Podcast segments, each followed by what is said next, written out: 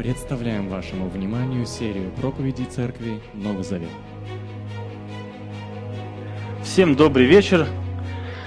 Столько гостей. Мы очень рады, что у нас столько гостей. Я как увидел, сказал, что это за много сегодня людей. Но это неправильно говорить церкви, да? За много в церкви людей. А, вот. Мы рады гостям и с Украины. Вот. Кстати, вы опоздали немножко, парни. У нас уже ходят по трое, и они не раздают, а принимают железные браслеты. Вот. И если вы с ними встретитесь, обменяйтесь. Но они могут вам еще бесплатный хостел на 15 суток предложить. Смотрите. А, друзья, мы возвращаемся к Евангелию от Луки, 19 глава, 18 глава. Большинство из вас уже читали текст, разбирали на малых группах, много будет знакомо, поэтому будет легко идти, э, вместе вникать. Как говорится, повторение, мать учения, да. Э, долго не думал придумать проповедь, там все очевидно, да. Проповедь называется «Иисус и слепые». Тут все слепые, дело со слепыми. Давно мы обращали внимание на то, что с 9 главы Иисус идет в Иерусалим, и все события, о которых мы говорили, они были по пути в Иерусалим. И сейчас мы находимся на 18 главе с 31 стиха. А, давайте вместе прочтем. «Отведя 12 учеников в сторону, Иисус сказал им, «Вот мы идем в Иерусалим, и там исполнится все, что написано пророками о Сыне Человеческом. Его отдадут в руки язычников, над ним будут глумиться, оскорблять, плевать в него, будут бичевать, а потом убьют. Но на третий день он воскреснет. Но они ничего из этого не поняли. Смысл его слов оставался скрытым для них, и они не понимали, о чем говорит Иисус. И когда мы перечитываем даже вместе сейчас, кажется, что непонятного с этого русского языка, ну или арамейского языка, да? А, все же вроде понятно с одной стороны, вроде понятно и непонятно. А как так может быть вообще? Как так может статься, что люди вообще не понимают э, текст, не понимают э, таких... Да здесь сколько у нас? Пару стихов на самом деле, да. Пару предложений, сказанным Иисусом Христом. С другой стороны, еще все усугубляет то, что Христос неоднократно намекал и прямо говорил им э, об этих событиях. И мы несколько текстов будем читать сегодня. Возможно, будет сложновато, будьте внимательны, э, следите вместе. Уже до этого Христос говорил, начнем с косвенных вещей. Пятая глава Евангелия от Луки, он говорит, Иисус им ответил, разве можно заставить гостей на свадьбе поститься, пока с ними жених? Но наступит время, когда, жениха, когда жених будет взят от них, вот тогда в те дни они будут поститься. Видите, здесь уже идет идея или намек, что наступит время, когда его не будет, его заберут. Дальше он говорит уже в 12 главе, тоже такие слова, в 50 стихе он говорит, «Но мне еще предстоит пройти крещение, и как я томлюсь, пока это не совершится». Опять речь идет о его смерти. А, чуть-чуть позже мы недавно об этом читали. Иисус отвечает фарисеям, которые рассказали ему про Ирода, который на него охотится. И он говорит им, пойдите и передайте этой лисице, я буду изгонять демонов, исцелять людей сегодня, завтра, а на третий день я закончу свое дело. Но сегодня, завтра и послезавтра я должен идти дальше, потому что пророк не может погибнуть вне Иерусалима. Опять же, видите, идет намек. Вот такая небольшая цепочка упоминаний о страданиях Иисуса Христа и, в принципе, о смерти – и впоследствии даже он говорит о том, что евреи э, будут иметь последствия и заплатят за отвержение царя. И он говорил об этом. Иерусалим, Иерусалим, вот оставляю дом ваш пуст. То есть над вами не будет Бога. Вы будете одни. Но если то, что мы читали выше, было косвенно как-то упоминание, да, были косвенные упоминания о смерти, то следующие стихи это прямой разговор. Был и прямой разговор Иисуса Христа с своими учениками – было, ну не знаю, прям, прямые слова, диалог. Это не где-то в большом зале, большая трибуна, и они так далеко и не слышат. Это совсем рядом, как и вот здесь написано. Он отозвал их в сторону. А, что он говорил им? Первое, смотрите, 9 глава Евангелия от Луки. но строго велел им никому не говорить об этом, сказав, сыну человеческому должно много пострадать и быть отвергнутым старейшинами, первосвященниками и учителями закона. Он будет убит, но на третий день воскреснет. Дальше мы видим, он сказал своим ученикам, 44 стих, слушайте внимательно, что я вам сейчас скажу. Сын человеческий будет предан в руки людей, но они не поняли, что он имел в виду от них это было сокрыто, так что они не поняли смысла сказанного, а спросить, что это означает, его боялись. И вот в третий раз он прямо им говорит уже в этой главе, 18 глава Евангелия от Луки. У него совсем мало времени до, осталось жить, примерно неделя. Вот смотрите, что мы видим с всех этих стихов, вот э, всех этих бесед, да, мы видим, что первое, это очевидно, Христос прекрасно знал э, день своей смерти. Христос прекрасно понимал, знал, что с ним должно произойти, для чего он пришел. Это всегда развивает мифы, что э, ну вот, неудачная попытка захвата власти. Что ну, так, такой хороший человек, ну, к сожалению, вот так вот поступили. Как-то он не мудрая стратегия, надо бы, возможно, было по-другому. Это план Божий. Это было запланировано, Христос идет по этому плану. Проблема в другом, что ученики не совсем понимали то, что от них хочет Бог.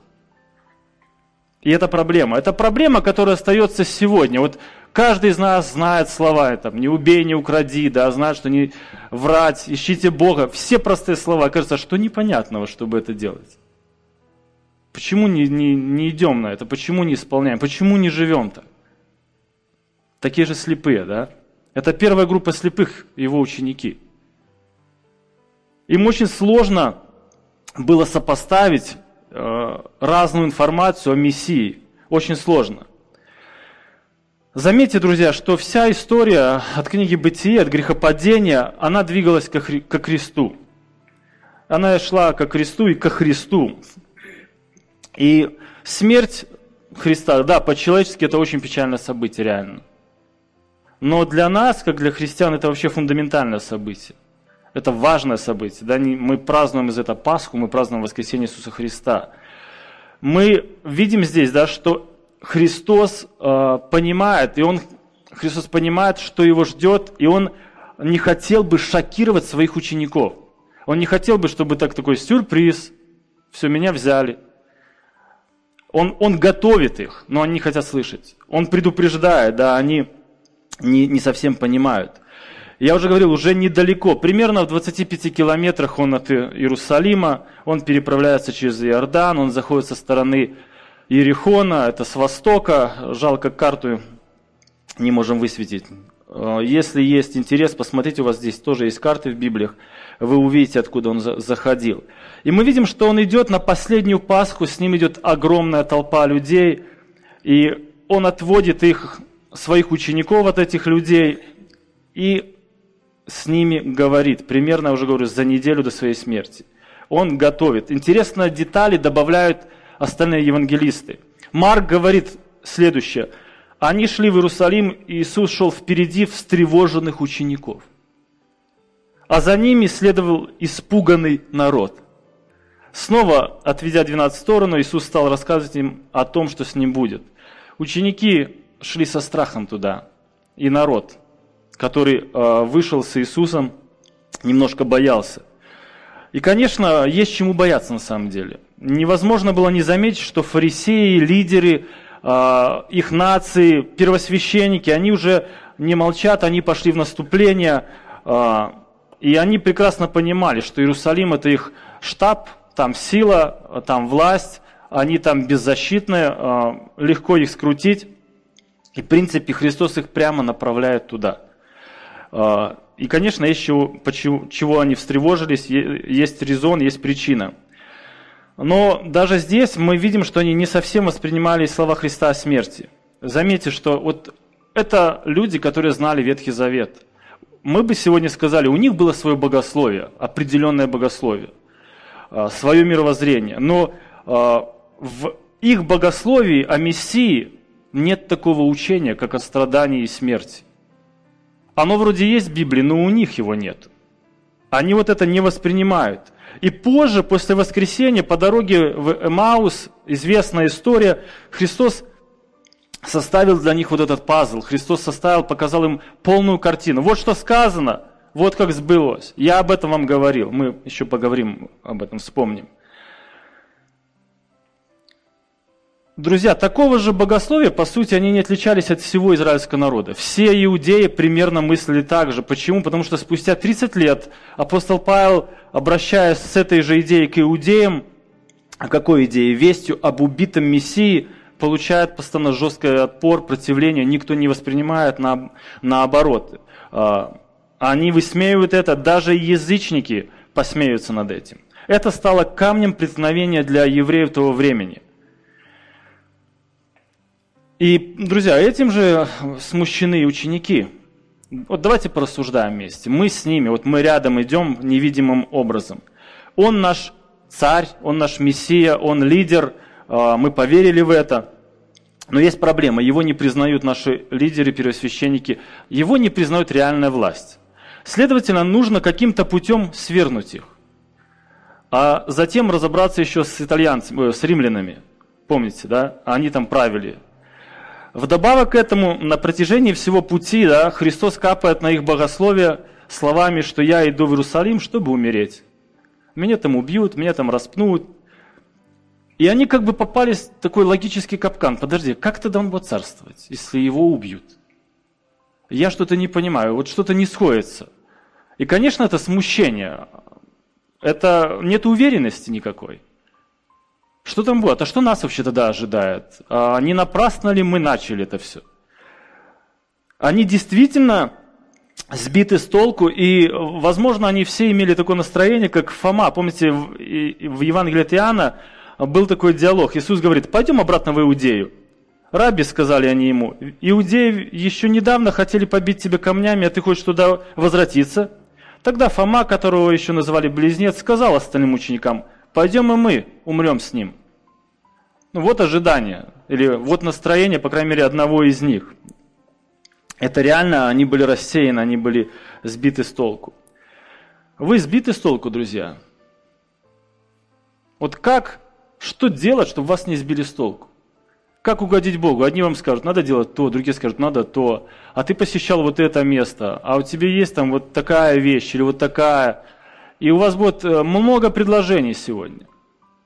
Так все-таки что надо делать? Как все-таки не заблудиться в этом тумане, не разбиться?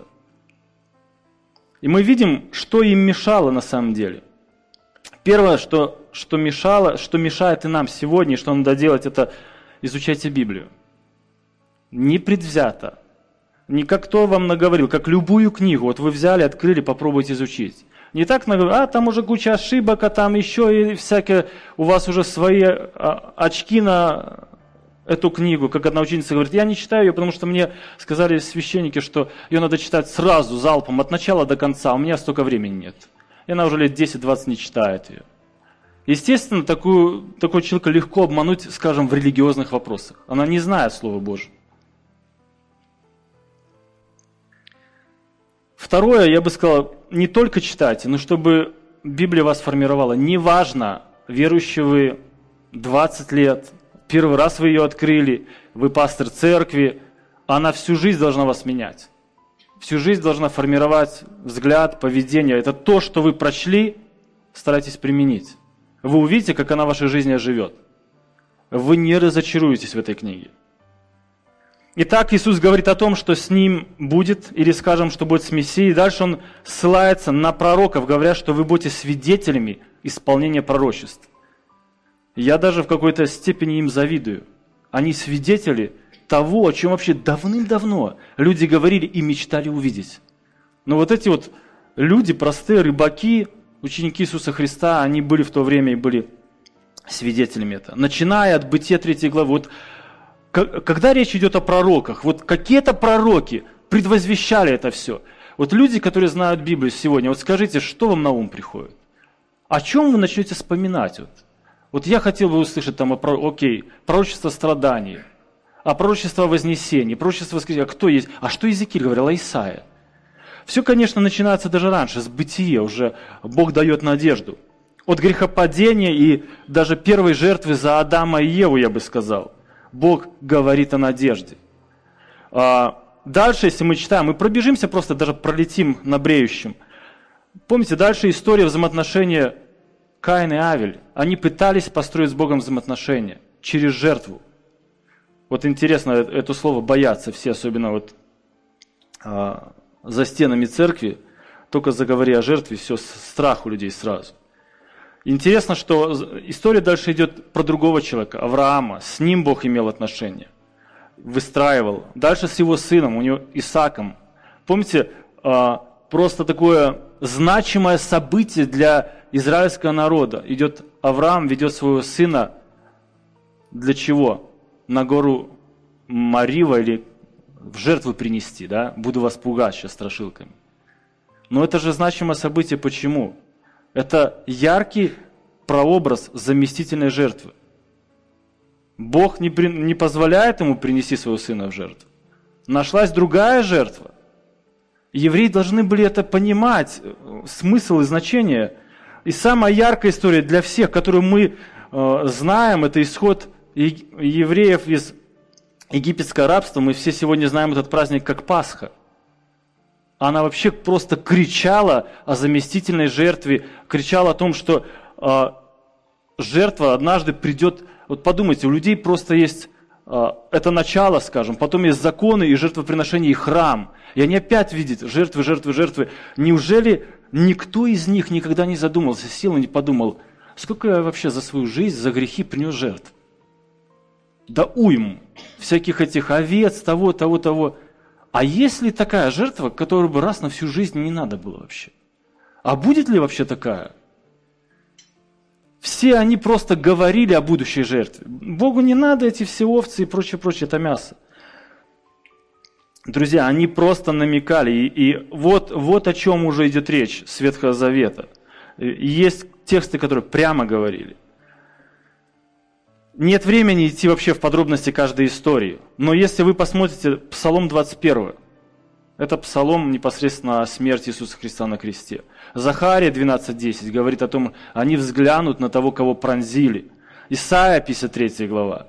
Петр пишет следующие стихи уже позже в Новом Завете. Этому спасению были посвящены поиски и исследования пророков, которые пророчествовали об ожидающей вас благодати.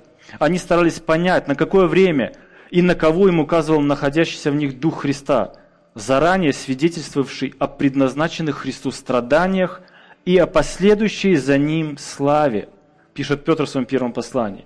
Друзья, то есть были пророки, которые говорили о страданиях, и были пророки, которые говорили о славе, и были пророки, которые говорили и о страданиях, и о славе. И евреи хватались больше всего за славу, но нежели, нежели за страдания – они не хотели смотреть на э, Мессию как на страдающего. Как-то упускались с виду такие э, места, как, например, кости его сокрушили, пронзили, делили одежды, предательство, где есть пророчество, да? возглас на кресте, Боже мой, Боже мой, зачем ты меня оставил?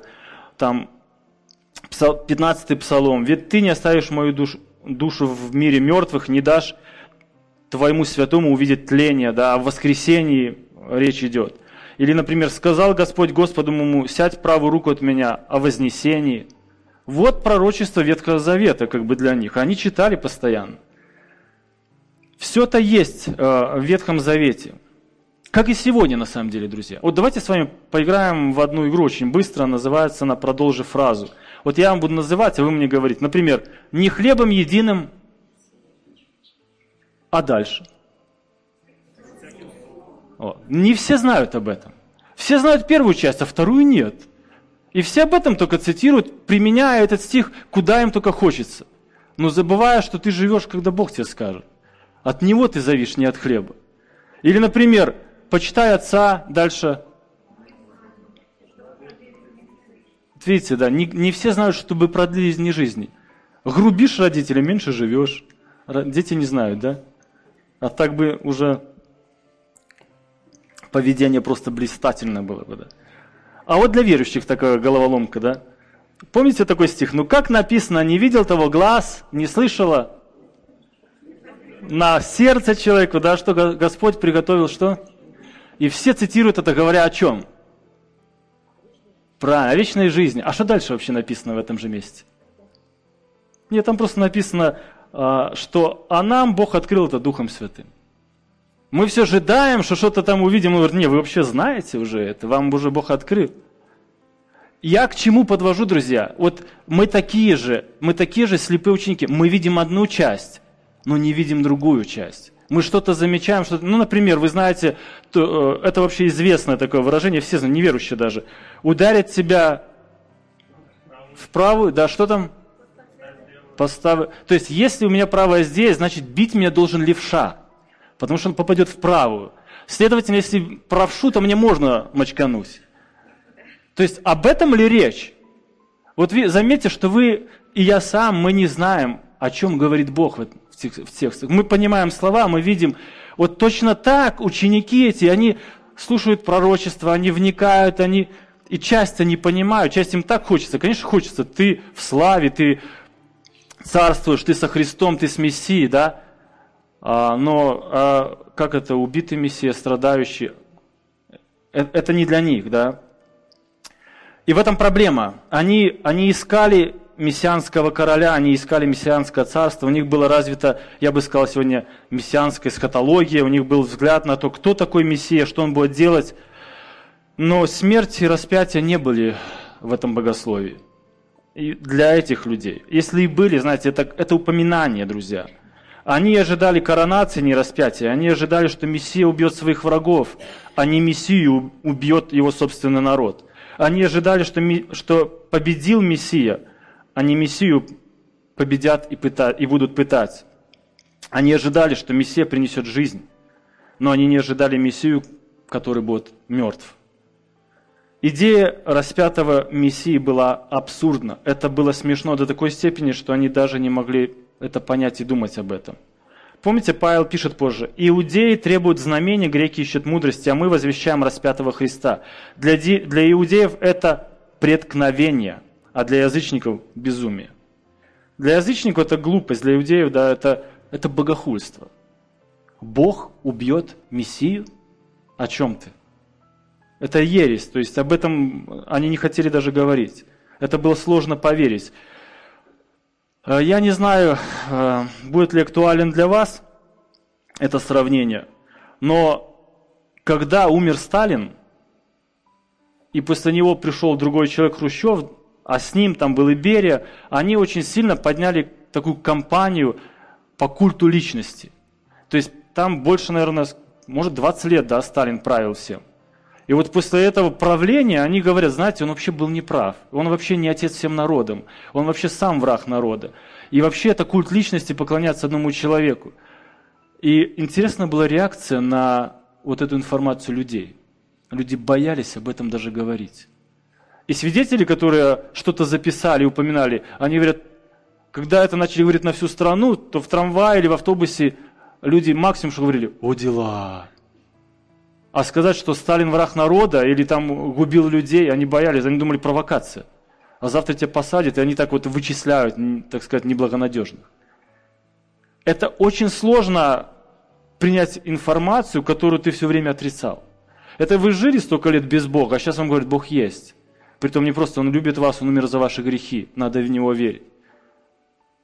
И надо переосмысливать все. Что, что надо было сделать на самом деле и ученикам. В это было действительно сложно поверить. Позже, кстати, Христос не оставил этот разговор. Он вернулся к этому разговору после воскресения, друзья.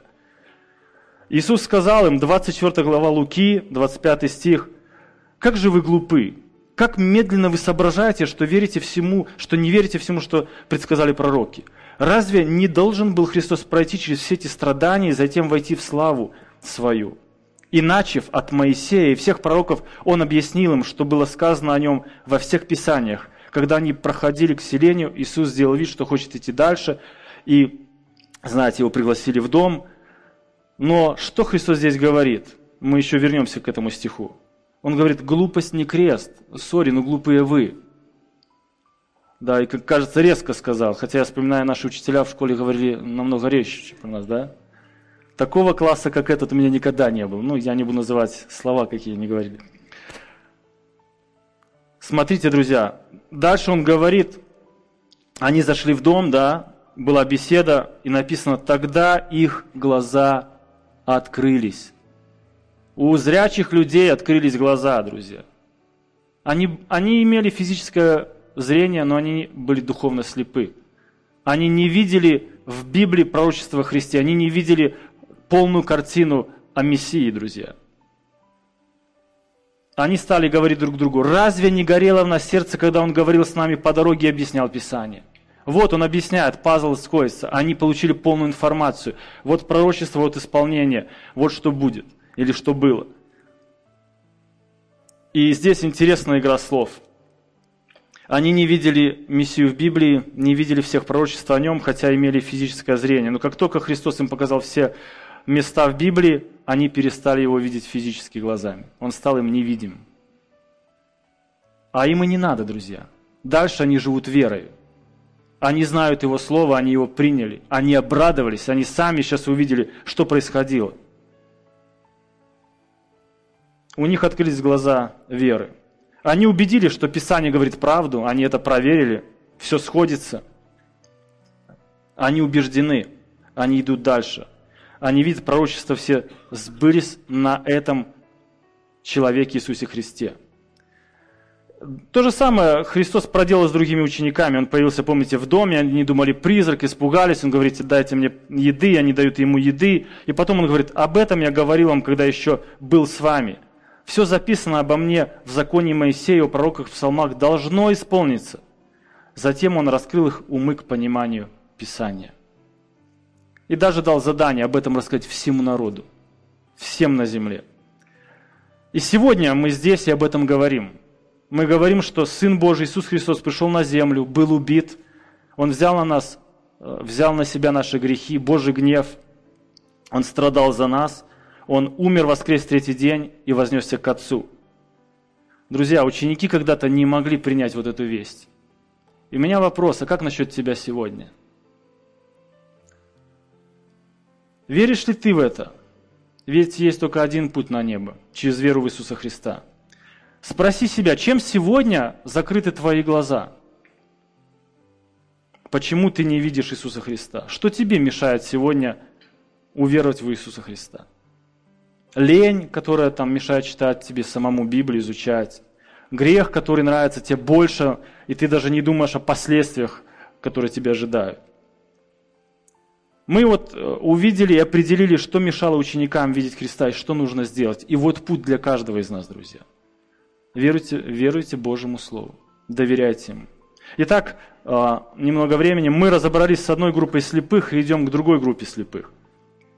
18 а, глава, мы продолжим. Когда Иисус подходил к Ерехону, у дороги сидел слепой, просивший милостыню. Услышав, что мимо идет толпа, он спросил, что там такое? Ему ответили, что это идет Иисус Назарей. Он стал кричать, Иисус, сын Давида, жалься надо мной. Те, кто шел впереди, пытались его унять чтобы он замолчал, но он еще громче кричал, «Сын Давида, жалься надо мной!» Иисус, остановившись, велел привести к нему слепого. Когда слепой подошел, Иисус спросил его, «Что для тебя сделать? Чего ты хочешь?» Гос «Господь, видеть», — ответил тот. «Ты будешь видеть, вера твоя спасла тебя», — сказал ему Иисус. Слепой тут же снова стал видеть и пошел вслед за Иисусом, прославляя Бога. Весь народ, видевший это, воздал Богу хвалу. Итак, друг, друг, другая группа людей. Чудеса Иисуса Христа, если вы внимательно смотрели на Библию, они начинаются с Каны Галилейской. Да? И на самом деле это последнее чудо, что Он сделал для людей, а, записано Лукой вот, перед въездом в Иерусалим. Ну, не считая, помните, восстановительной операции уху рабу, первосвященника, который Петр там неправильную хирургию сделал, помните, пластическую, и Христос восстановил ухо. Все, других нету чудес. В Иерусалиме нету чудес, друзья. В Иерусалиме нету верующих людей, если можно так грубо выразиться. После крещения он буквально наполнил землю израильскую исцелениями, чудесами, сверхъестественной силой, лечил болезни, помните, управлял природой, он изгонял злых духов. как бы люди могли реально видеть, вот Божий Сын, друг, никто не может делать такие дела. И мы говорили, он идет на Пасху, он идет через Ерехон, и одни евангелисты пишут, что входя в Иерихон, он совершил чудо. Вы, наверное, заметили на малых группах. Другие говорят, выходя из Иерихона, он совершил чудо. А, но и те, и те могут быть правы, потому что кто помнит старый Иерихон? Кто помнит вас старый Иерихон? Который с песней развалил Иисус Навин, помните? Или, да, как сейчас помню, вернее, точ, точнее, Бог а, использовал трубную симфонию и развалил стены. И вот остатки этого Иерихона, они были и тогда даже сегодня можно было найти. Так вот, э, в зависимости, возле какого вы Ерехона и играла роль. Или вы уже вошли и выходите с старого, идите в новый город, или вы приближаетесь к новому городу, поэтому вы еще входите. То есть здесь нет проблем, как нет проблем, как э, одни евангелисты пишут, что там два слепых сидело, другие говорят об одном, и Марк упоминает его имя, его звали Вартимей. Это такая же история, как э, было в одном месте записано два бесноватых, другой евангелист говорит один бесноватый. Могла быть и толпа слепых, и много бесноватых, но часто они пишут о том, кто вел речь, с кем говорили. Поэтому пишут один там или, или если это два. То есть это на самом деле не проблема, друзья. Итак, они идут э, в Ерихон, город Пальм, да, примерно 25 километров от Иерусалима много родников. Говорят, это очень хороший город. Не был там, но э, даже историк Иосиф Флавий пишет тогда, что можно было жить в этом городе в одной льняной рубашке, да, в нашей вышиванке можно было прожить там, потому что хороший климат. А в Иерусалиме намного холоднее было. А, поскольку было много родников, было много а, деревьев, и вы все знаете историю про смоковницу, помните, которую Бог проклял вот. И если это было там, то поскольку климат был намного мягче, то все там действительно зеленело, цвело быстрее. И хотя и не было времени для смог в, Иерихоне, уже было время для смогов. Но это не об этом. Это пару слов об этом городе. Итак, Иисус идет вместе с толпой. И вероятнее всего, это уже толпа, которая набрала обороты. Если они там выходили, беседовали с учениками, сейчас они подходят уже ближе к городу и э, мнения разные, да, то есть настроение толпы разное. Почему? Потому что за несколько недель до этого Иисус воскрешает Лазаря. И в этой местности. И все шумят. Вот Иисус здесь рядом со всеми. А, друзья, смотрите, они идут на Пасху. Это последняя Пасха Иисуса Христа. Если вы читаете, вы понимаете, на Пасху приносили в жертву пасхального агнца, да? И они не понимают, что пасхальный агнец идет с ними. Они не осознают, что э, это последняя Пасха для Израиля. Нет нужды больше. Будет заклан агнец. Итак, э, и они идут на пути. Лука пишет, один слепой, другие евангелисты. Мы будем говорить как о группе. Возможно, это два, вдвоем им веселее. А, хотя в Израиле было много слепых. И тогда, я думаю, медицина хромала. Можно было родиться слепым, можно было заболеть от любой инфекции. А, даже я читал, что если женщина болела венерической болезнью, при родах а, заражался ребенок и уже был слепым от инфекции. Можно было покалечиться, можно было получить травму глаза в драке, там, в многих случаях, и ты становился слепым человеком. И это ужасно по сей день, согласитесь. Не видеть это очень сложная жизнь. Друзья, тогда было в разы сложнее. Почему? Тебе надо кормить и содержать. Ты ничего не можешь. Все, что ты можешь, попрошайничать. И от тебя могли отказаться. Ты мог бы в два счета остаться один, сидеть на обочине, попрошайничать. Эти люди сидят, они слышат необычную шум, толпу, они задают вопрос, да, мы следим вместе, что случилось, да, что происходит. И а, а ему дают ответ, идет Иисус. Откуда он? Кто идет? Иисус из Назарета. Это очень важно. А, видим, что эти люди уже имели знания об э, Иисусе Христе, они были наслышаны, эти слепые были наслышаны. А, почему? Потому что они понимают, кто это, они понимают, что он делал, что он сделал, поэтому они начинают и кричать, и звать. И смотрите, что что кричат они, или что, что говорит Вартимей непосредственно. «Иисус, сын Давидов, помилуй меня». Заметьте, он не кричит, как ему сказали из толпы, «Иисус из Назарета, помилуй меня». Он немножко перефразирует. Для всего народа это Иисус из Назарета. Для Вартимея это царь. Потому что он называет титул царской мессии. В этом на самом деле выражается вера слепого человека. Он не видел Христа никогда в жизни. Он не видел его чудеса, он только слышал. И ему достаточно было услышать и поверить в это. Заметьте, какая разница и контраст учеников, которые прожили три года, все видели, идут смущения, идут страхи и сомневаясь. И человек, который никогда не видел э, Иисуса Христа, ну, у него уверенность, у него вера внутри уже есть. Ему было достаточно слов. И мы знаем в Библии, да, что вера от слышания. Заметьте, что эти люди не назвали, толпа не называет его так. Помните э, стихи, которые были записаны в первой главе? Это обещание или слова, или пояснение, которое ангел дал Марии. Он говорит, не бойся, Мария, потому что Бог проявил к тебе милость. Ты забеременеешь, родишь сына, назовешь его Иисусом, он станет великим, его будут называть сыном Всевышнего. Господь Бог даст ему престол его предка Давида, и он будет царствовать над домом Иакова вовеки, его царству не будет конца. И еще есть другие такие же места.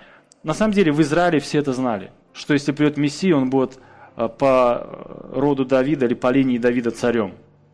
И помните, позже, когда а, Иисус зашел в храм, все родители учили своих детей. В храме дети кричали «Асана, сыну Давида, Асана, сыну...» И священники говорят, так, разберите, чтобы они молчали. То есть даже дети это знали.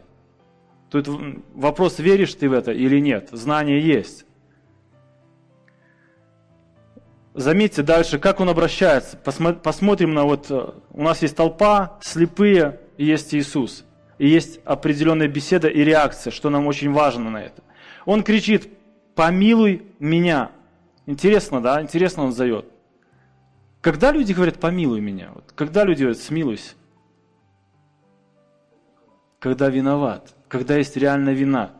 Вот этот слепой человек, он говорит, помилуй меня. О чем ты просишь вообще? Это когда человек осознает определенную меру вины. И, кстати, если вы посмотрите, так начинаются все псалмы покаяния. «Помилуй меня, Боже, по великой милости Твоей, по множеству щедрот Твоих, изгладь беззакония мои». 50-й псалом Давида. Он не говорит, он не требует справедливости. Иисус, ради справедливости. Все видят, а я нет. Исцели. Иисус, я не могу работать, я не могу себя кормить, не могу завести семью или потерял ее, исцели. Иисус, я уже мучаюсь столько лет, достаточно, верни мне зрение. Иисус, от меня отвернулись родственники, я для всех обуза. Я достаточно страдался. Почему я, а не они? Не, он не говорит так. Он не возмущается, он не требует каких-то объяснений от Божьего Сына. Он смиряется и говорит, помилуй меня, Боже. И можно сказать, что это последнее покаяние перед Иерусалимом. Следующее покаяние будет на кресте разбойника. И мы не встречаем у Луки уже покаяние. Как отреагировали люди на крик этих слепых, друзья? Весь народ, мы видим, как один, Библия говорит, стал на колени и начал умолять Иисуса вместе со слепыми. Иисус, помилуй его, помилуй. Да, что здесь написано? Они хотели заставить его замолчать. Вот что бы сегодня сказали бы Э, современники Вартимею этим слепым. Да закройте вы им рот, что они там кричат. Времена меняются, но сочувствие религиозных людей никогда не перестает, да? И сегодня тоже, друзья. Слепой не видел ни королевской одежды, ни скипетра, ни всех этих прибамбасов, ни свиты – но что он, он слышал просто о делах, о учении Иисуса Христа, ему это хватило. Мы даже не знаем, каким образом истина дошла до его сердца. Мы видим, что его никто не остановил. Он в этом убежден, и он это делает. Мы видим, что Иисус остановился на крик этого человека, подозвал его, и Марк говорил, что он бросил плащ и подбежал. Интересная картина, как слепой бежит, но он подбежал к нему, он оставил плащ. И, наверное, это единственная вещь, которая у него была из богатства – Плащ такая вещь, которой они могли накрыться и ночевать хотя бы, уже в тепле. Он бросает свое сокровище, да, конечно, зрение и важнее, мы бы сказали, да. И смотрите, что он говорит. Христос обращается к нему, Божий Сын обращается к слепому и говорит, что ты хочешь от меня, что, что тебе сделать? Очень простая беседа, настолько простая, короткая, что она просто шокирует. Хочу видеть, хочу получить зрение. И дальше вот даже в современном переводе видно, зрение вернулось. То есть, скорее всего, он видел от рождения, но потерял зрение. Это, кстати, говорят, хуже, чем когда человек не видит от рождения. Это тяжелее пережить, когда ты все видел, осознавал, и потом ты потерял. И заметьте, как говорит ему Христос. Ну, получи зрение. Это слишком просто, друзья. Я когда перечитывал это, я был шокирован. Иногда кажется, что у нас крещение сложнее принять, чем человек зрение получил. Мне казалось, ты хотя бы погоняй его по Ветхому Завету, там золотые стишки поспрашивай, что ты знаешь там или не Он просто, хочу зрение, ну на, возьми зрение. И стал видеть. Друзья, очень просто. Такой наш Бог, Его милость. Ты получаешь по вере без всяких квестов. Ничего не надо там проходить и делать какие-то задания. Ты принимаешь это верой, друзья. Человек стал видеть. На самом деле, очень трудно подделать исцеление зрения, согласитесь. Можно сказать, вот и болела мне спина, уже не болит. Ну, молодец. Но я слепой, я вижу. Это шокировало всех, это шокировало людей, друзья. И дальше он говорит, иди, вера твоя спасла тебя.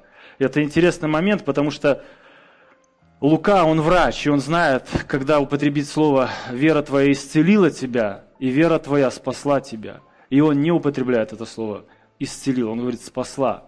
То есть Вартимей к зрению получил бонус. Он получил прощение грехов. Он получил примирение с Богом. И заметьте, как аргумент, да, что этот человек был верующий, посмотрите, что слепой тут же снова стал видеть и пошел следом за Иисусом. Он стал его последователем. Он пошел вместе, друзья. А, немного имен мы имеем в Библии, но мы даже знаем, как его звали. Как звали этого человека? Кто смотрел Марка? Вартимей, да? Вар – это что значит? Сын Тимея, да? У нас есть Вар, Нава, да? Или Барнаба, да, и звучит. У нас сказали на группе Барабас. Это что такое сын? Почему есть имя? Одно из предположений говорят, потому что адресаты Луки, они знали или Тимея, или Вартимея. Что этот человек еще в вере, или они знали, что он был в вере. Что он знаком читателям.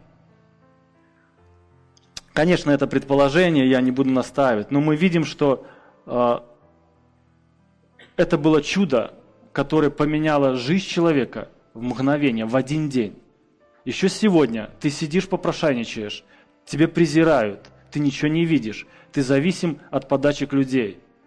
Но, видя Иисуса или слыша Иисуса, человек сделал вовремя правильный выбор, когда знал, кто рядом, когда Бог был рядом с ним, когда это было возможно сделать.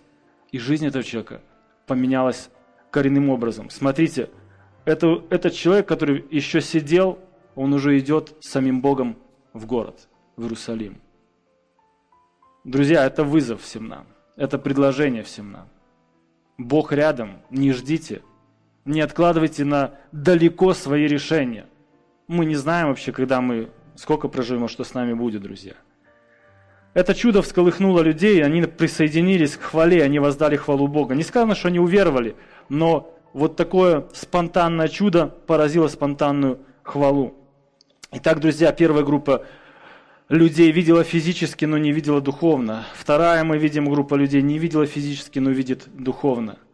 Они получили зрение, они имели зрение, друзья.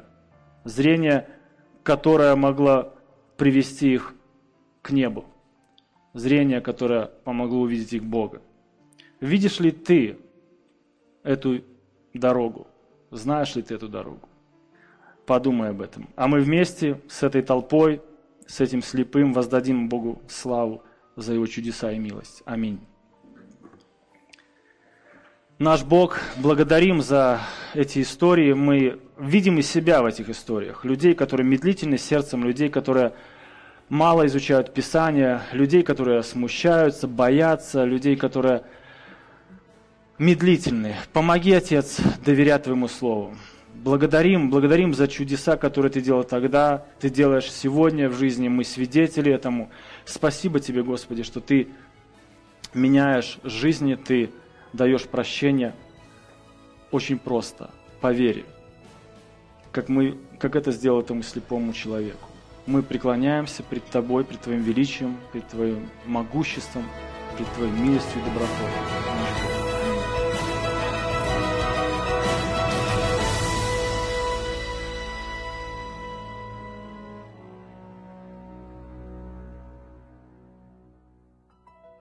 Записи этой и других серий подкастов доступны на нашем сайте завет.орг и в каталоге подкастов iTunes.